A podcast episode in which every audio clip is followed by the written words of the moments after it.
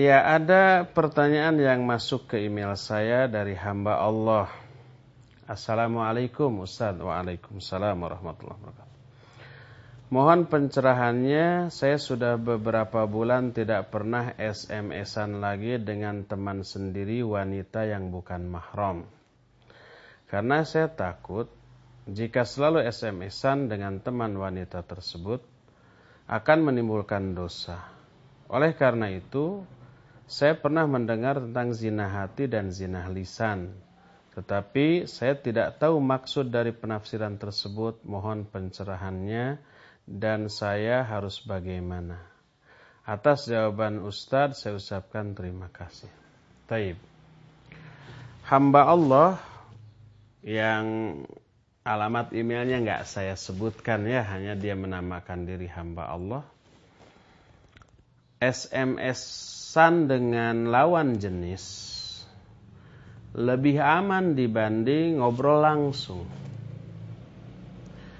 Hukum ngobrol langsung antara laki-laki dan wanita hukum asal mubah, dibolehkan. Karena apa? Karena Nabi SAW juga suka ditanya oleh wanita, dan beliau menjawab dan tidak melarang pertanyaan wanita tersebut gitu ya. Maka hukum asal boleh. Asal tidak berkhulwat. Tidak berdua-dua di tempat sepi. Itu hukum asal. Nah, berdialog, berkomunikasi lewat SMS jauh lebih aman. Karena tidak menatap, tidak melihat.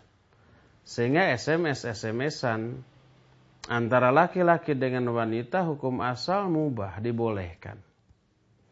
Akan tetapi kalau kontensnya atau isinya bisa menjerumuskan kedua-duanya ke dalam maksiat, maka tidak boleh. Walaupun hukum asal SMS-an dibolehkan, tapi kalau isinya bisa membuat kedua-duanya bermaksiat, maka tidak boleh seperti umpaya bercanda, seperti umpamanya hanya menanyakan kabar pribadi lawan jenis kita. Ukti lagi ngapain, lagi inget nggak ke saya umpamanya. Maka itu nggak boleh. Karena apa? Karena biasa menjurus kepada apa yang ditanyakan tadi zina hati, ya. Maka hindarkan. Adapun kalau isi SMS-annya baik, berisi dakwah, berisi nasihat, atau komunikasi menyangkut urusan yang sedang digarap oleh kedua-duanya, umpah dua-duanya jadi panitia daurah, lalu koordinasi. Ukti untuk anu sudah disiapkan belum? Nah, kata si ahwatnya, ya sudah. Maka sebatas itu boleh-boleh saja. Apalagi nasihat, umpah seorang wanita bertanya kepada laki-laki, kebetulan dia ustadz. Ustadz bagaimana hukumnya anu? Dan Ustadz ini baik umpamanya mau menjawab pertanyaan lewat SMS tersebut, maka dibolehkan. Dalam rangka menasihati, menjawab pertanyaan atau mendakwahi orang lain lewat SMS. Jadi yang tidak boleh adalah kalau isinya menyerempet-menyerempet masalah-masalah yang di luar itu. Masalah kecenderungan pribadi, masalah kerinduan hati, sekedar ingin dialog, maka itu tidak boleh sama sekali.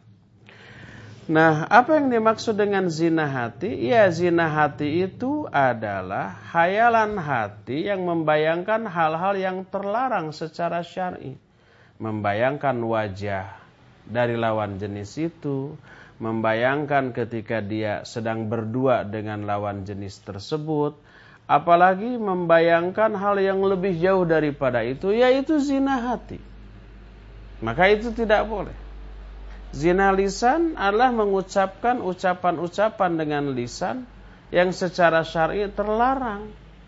Umpamanya memberikan rayuan, pujian kepada lawan jenis yang hanya mengungkapkan perasaan hati kepada dia, Anti sangat cantik, membuat saya sangat rindu.